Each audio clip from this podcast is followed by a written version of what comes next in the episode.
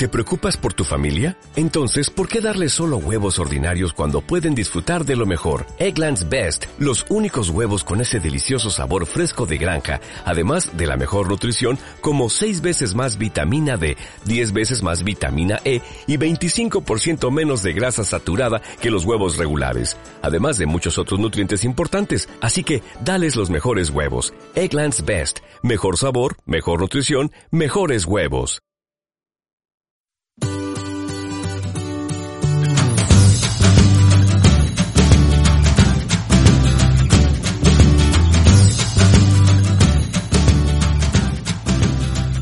Hola, hola, ¿qué tal? Buenas noches, bienvenidos a otra cápsula de Isamelay. Eh, información que hablamos de temas relacionados con el embarazo, el posparto y la crianza. ¿Qué tal? Yo soy el doctor Fernando Valleza y me acompaña pues mi compañera Janet Sendejas. ¿Qué tal, Janet? Hola, ¿qué tal? Buenas noches a todos los que nos están viendo. Bueno, en esta noche traemos un tema que yo creo que resulta interesante, eh, porque es la otra, la contraparte y que a veces siempre se nos pasa un poco hablar de, de ellos, ¿no? Que es el papel, el rol que tienen todos los padres en el embarazo. Janet, ¿por qué es importante hablar de este tema? Bueno, cada vez más sea, eh, las investigaciones, las personas que trabajamos para comprender la paternidad y la maternidad, pues, y los buenos tratos obviamente los niños, cada vez más se están, están viendo qué está pasando con los papás. Porque si tú te fijas, a, eh, googleas y pones como todos los todos los artículos científicos, libros, etcétera, siempre están guiados para la mamá y la crianza. La mamá y el, el maternaje, la mamá y la relación con los hijos. Pero, pues últimamente lo que se ha visto es que pues el papá también es muy importante, que no nada más es como el tercero que entra a esperar qué pasa, ¿no? ¿Qué pasa con la diada? Si no se habla de una triada, se habla ahora también de que papá pues también tiene cambios importantes a nivel cerebral, a nivel social, a nivel este, también psicológico. O sea, los papás también llevan a cabo un proceso importante para convertirse en papás, igual eh, importante que el de la mamá, ¿no? Y sobre todo que ahora también entendemos y comprendemos la importancia del papá a la luz de ver el desarrollo de los niños. O sea, es importante los papás para que los niños puedan tener un sano desarrollo o un, un desarrollo psicológico lo más seguro posible, ¿no? Entonces, por eso y muchas cosas más, es importante pues tampoco no deja olvidar a los papás, ¿no? Más bien incluirlos y entenderlos en las consultas, entenderlos también en el desarrollo de los niños, ¿sí? Este, y sobre todo a la luz de, de, la vida de cada uno de nosotros, la importancia que tuvo nuestro papá y el impacto que también tuvo en, nuestro, en nuestras vidas. Pues sí, siempre existe esta como muy tradición de el mayor enfoque a la mamá y al bebé, obviamente porque son los principales actores pero no hay que olvidar que eh, la gran triada es la familia y la pareja, ¿no? Y el rol del papá juega aquí un, pues vamos, un papel sumamente importante para el bienestar de todos, incluyendo la propia salud del mismo. No se trata solamente de volcar toda la atención hacia la mamá y hacia el bebé, sino a la familia como tal. Y yo creo que hay algunos puntos interesantes que vale la pena eh, pues, tomar en cuenta, sobre todo en los diferentes ámbitos que podemos observar desde el aspecto psicológico o mental de, del padre, ¿no? Como tú mencionabas, las principales investigaciones ocurren evidentemente en madres, pero también hay interesantes investigaciones en el, en el cerebro del padre. Todas aquellas modificaciones que ocurren, eh, todos aquellos cambios que ocurren en el cuerpo y en el cerebro paterno y eh, que es una muestra de lo importante que tenemos que, que observar en cada uno de los padres, ¿no? Por ejemplo, se ha visto la reducción de la hormona de la testosterona en hombres, la cual tiene que ver, o se está relacionada mucho con la defensa, la agresividad, y se habla de un aumento, un aumento, por ejemplo, hasta de la prolactina, de la oxitocina, de esto. Esto no es de de la noche a la mañana, sino tiene que ver con el contacto y tiene que ver con la relación que van manteniendo y tiene también, se ha asociado también con el tipo de crianza que ellos tuvieron, ¿no? O sea, si son papás que vienen de ser paternados en un ambiente o en un contexto de, seguridad, pero sobre todo de importancia a los vínculos, pues probablemente ellos van a empezar a tener todas estas modificaciones cerebrales durante el embarazo, porque el tema de hoy es hablar mucho del papá, pero de qué es lo que pasa con él durante esta etapa específica eh, perinatal, ¿no?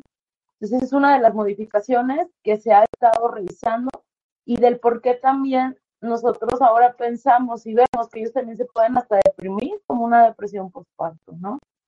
Otra de las modificaciones que también se ha visto es que los papás, bueno, no se tiene muy claro el por qué, pero sí se ha, revisado o documentado un fenómeno que se llama COVADE.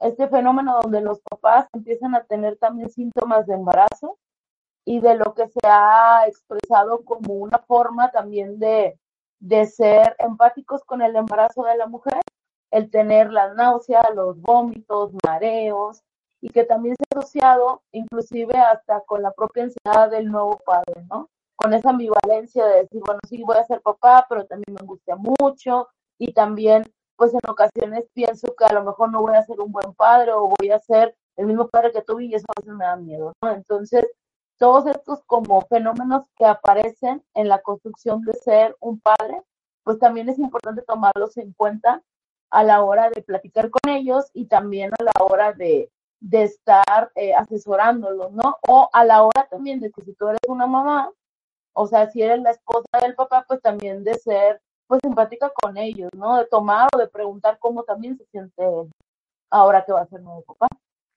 Sobre todo los nuevos papás. Sí, definitivamente, no solamente son cambios internos y, hormonales lo que ocurren, son muy interesantes estos estudios que marcan cómo los niveles de testosterona van disminuyendo un poco, obviamente, con el contacto, haciendo que la persona pueda ser un poco más cercana o afectiva, como lo son muchos papás. Pero una parte también son todos los cambios sociales que implica el, el, el paternar, o, o aquellas cosas que el padre tiene que modificar o ciertas tareas que podemos tener en cuenta. Uno de ellos, ya lo mencionabas tú, resolver su propia ambivalencia del embarazo y con el bebé. ¿Qué quiere decir esto? Básicamente una lucha constante en el que mis propios objetivos, mis propias metas, mis propios deseos versus los deseos y los objetivos de un bebé, una familia, que implica cierto cambio social. Incluso lo vemos mucho con las familias, ¿no? Es como voltear hacia ver hacia dentro de la familia y el exterior, no que no importe, pero en ciertos momentos a lo mejor importa un poco menos. ¿Por qué? Porque lo importante es la familia y el hogar, ¿no? Sí, pues se va acomodando, se va acomodando las necesidades, las expectativas, los deseos. Y el hecho de acomodarse de tal manera, como le digo a las mamás y a los papás, pues eso no es para siempre. O sea, también se pueden seguir reacomodando durante, va creciendo la familia eh, me refiero a va evolucionando esa familia, ¿no? También hay que acordarse de que es importante tomar en cuenta el vínculo prenatal que hacen los papás durante esta etapa, ¿no? Porque de eso va a también desarrollarse pues los cuidados, o sea, si tú no estás tan apegado, por así decirlo, o si tú no estás tan interesado, tan necesitado de saber de tu bebé, pues entonces vas a tener probablemente un tipo de acercamiento, bueno, más bien dicho, un tipo de, relación como más distante. Y eso también puede afectar inclusive al binomio, en este caso a la mamá y al, bebé, ¿no? normalmente en nuestro contexto sociocultural, el papá se ve como una persona que eh, pues solamente provee y se le da el mote como que él es el que a lo mejor va a llevar a la mujer a la consulta y hasta ahí llegó su participación. Sin embargo, pues actualmente se ve que cada vez los hombres se están involucrando más en la, toma de decisiones, por ejemplo, se sobreinvolucran mucho también en, el cuidado físico de la mamá y ya en el pues en el cuidado también del bebé.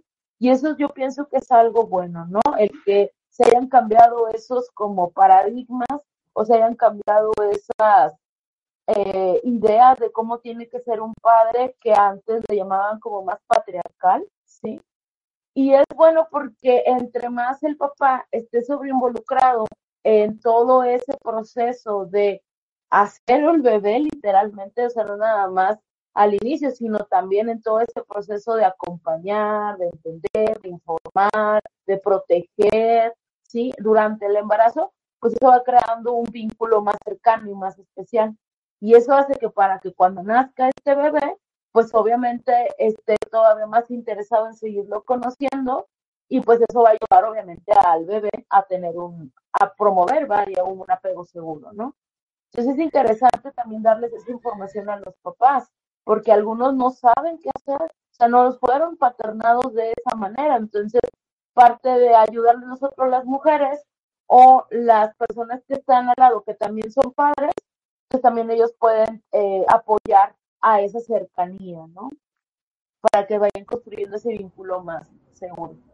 Esto, esto siempre resulta muy interesante, ¿no? Se ha visto cómo este, estas relaciones de apego y de cercanía se consideran como algo muy biológico, desde este punto de, la mamá que está cerca y va desarrollando esta relación vincular, pero no es algo que ocurra solamente con, con la mamá, simplemente cualquier cuidador que esté cerca y que pase tiempo con otra persona tiende a, a, desarrollar una relación vincular o una relación de apego.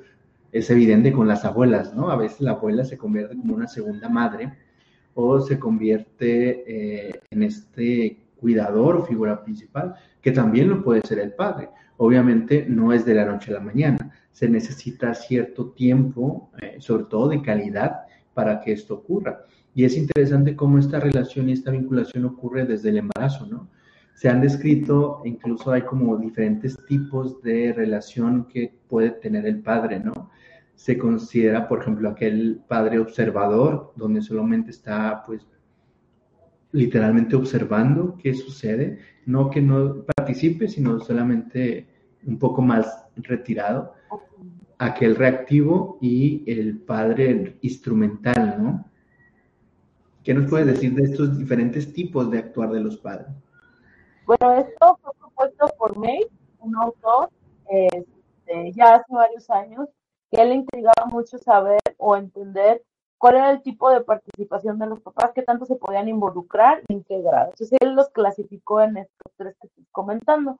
En aquel, aquellos padres que nomás son observadores, que son un poco más pasivos, ¿sí? Eso no significa que no les importe su hijo o no les importe lo que esté pasando en el desarrollo de ambos, ¿no? O sea, de la mamá y del hijo, sino más bien son más, como tú decías, son más evitativos. Están ahí presentes, pero a lo mejor no van a tomar tantas decisiones o todo le dejan a la mujer en cuestión de, de, de, de salud o de decidir, ¿no? Y luego está el papá este que habías mencionado, el que está un poco más involucrado, ¿sí? Pero eh, y cuando habla más, un poco más involucrado, pues es el que lleva a la mujer a la consulta, pregunta un poquito más, acompaña un poquito más a esta mujer, ¿no? Física y mentalmente. Y, el que, y luego está el sobre eh, involucrado, ¿no? Este que le llamabas, el, es el instrumentista y el otro que mencionabas, ¿no? Que todavía está más sobre involucrado y este tipo de papás, pues a veces están tan involucrados que luego no se pone de acuerdo con la mamá. O sea, luego tienen que este, tomar acuerdos. Eh, a veces los acuerdos, pues los tiene que tomar en base a la necesidades también de la mamá y a veces se le olvida. Entonces, la idea es estar activo, ¿sí? Durante el embarazo, informado, ¿sí? Y trabajar lo que se tenga que trabajar con respecto a tu figura de apego, o también nosotros podemos ver a quién te paternó, o sea, quién te dio ese modelo y quién te dio esa como idea de cómo querer a un niño, de cómo guiarlo, de cómo educarlo, de cómo acompañarlo, ¿no? Porque de eso, pues obviamente va a depender la relación. Recuerdo mucho de un paciente que hace muchos años vino y ya tenía una muy mala relación con su papá. Entonces, parte de lo que la ayudamos a acompañar fue eso, o sea, a redefinir y al que él repensara que era ser un papá, ¿no?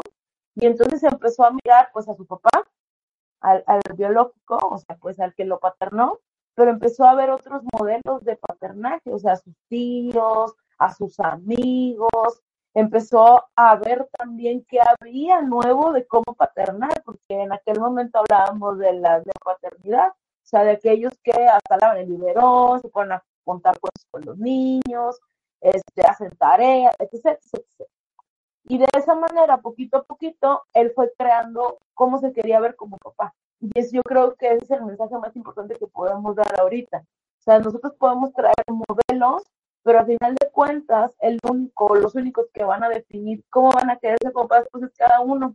Y está bien, o sea, no podemos, no tenemos por qué seguir en un modelo al pie, o sea, al 100%, porque luego a veces entran como en conflicto de que, bueno, pues es que mi papá me dejaba hacer tal cosa y yo no lo quiero dejar.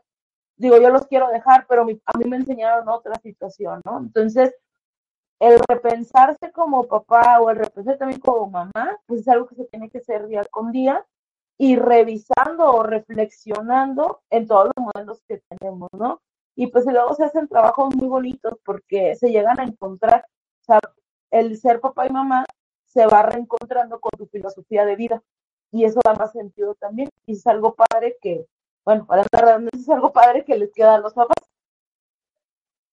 Siempre resulta muy interesante cómo realmente nada, nada está escrito en piedra, ¿no? Todo puede modificarse, todo puede cambiar, todo puede de alguna forma, eh, como tú bien lo mencionas, Janet, si está dentro de un objetivo o un plan o algo como yo, a donde, un ideal al que quisiera ir, o simplemente algo diferente a lo que yo había experimentado o lo que yo había sentido. ¿no? Yo creo que como sociedad nos estamos enfrentando a estas modificaciones o a estos cambios, precisamente a la apertura. Cada vez hay más papás interesados en la crianza, cada vez existen más papás sensibles y cada vez existe menos vergüenza y pena de decir, yo quiero participar más en el rol familiar, ¿no? Y es bueno, es bueno, porque así como las mujeres, digo, ya es un tema social, y así como las mujeres reclaman el derecho, a lo mejor, de entrar a otros espacios, sí, que antes era como muy difícil, por ejemplo, la parte laboral, pues ahora los hombres también están empezando a, reclamar entrar a espacios eh, que antes tenían una connotación muy feminista, ¿no? Muy femenina más bien, eh, o que estaban exclusivos, ¿no? Y pues la realidad es que pues nosotros, o sea, como personas estamos conformados por aspectos masculinos y femeninos, o sea, no podemos dividirlos. Y es bueno tener esa opción, o sea, es bueno tener esa opción de hacer de, de varios roles, ¿sí?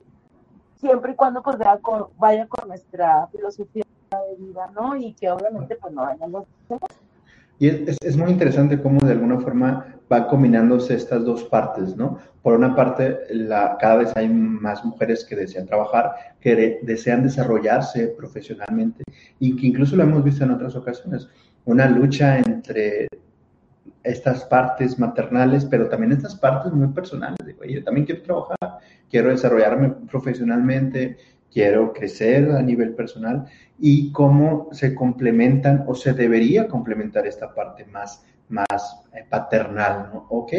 Yo permito eso participando más, estando más disponible, ver dónde podría ayudar. Sería como un ideal para que la transición no sea tan difícil y dura para la familia, ni tan sacrificado para uno de ellos, ¿no? Nos ha tocado mamás, por ejemplo, que casi es un sacrificio tener que trabajar y seguir su educación, porque aparte es el, doble o triple carga, ¿no?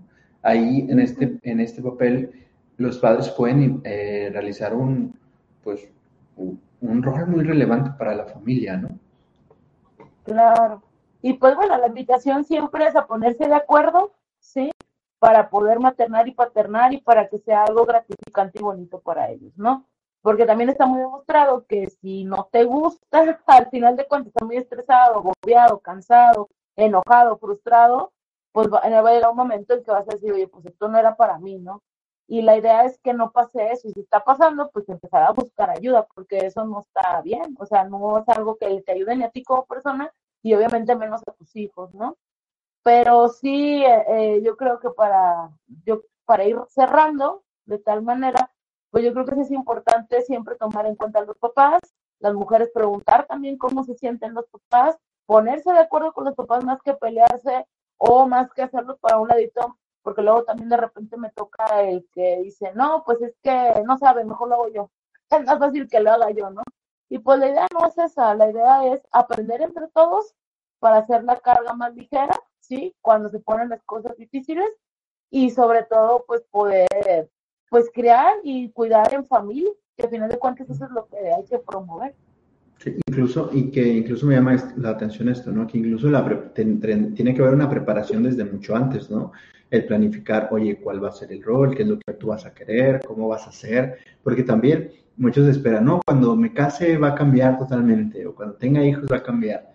Pues no, a veces es un esfuerzo en común de ponerse de acuerdo, cambiar algunas cosas, pero siempre lo hemos dicho, ¿no? El ser humano tiene unas capacidades increíbles para adaptarse y cambiar si desea hacerlo.